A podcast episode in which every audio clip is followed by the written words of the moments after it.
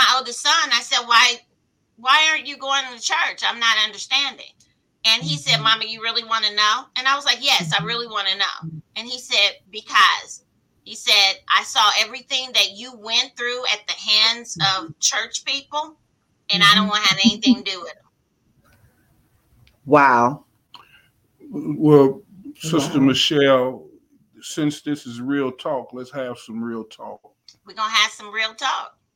We we always want to portray this image that salvation is and will be the best thing that can ever happen to you. And it, it is. But what we failed to tell was the truth.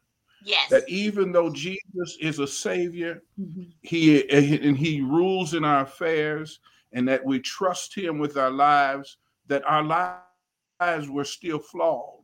Yes. But we did not want to show our flaws. And so we tried to we tried to teach a generation to be perfect as we were perfect, but we were not perfect. Tune in on Thursday, April 14th at 6 p.m to the Real Talk with Michelle show with our guests, Bishop and Lady Golder, while we discuss the prodigal's return.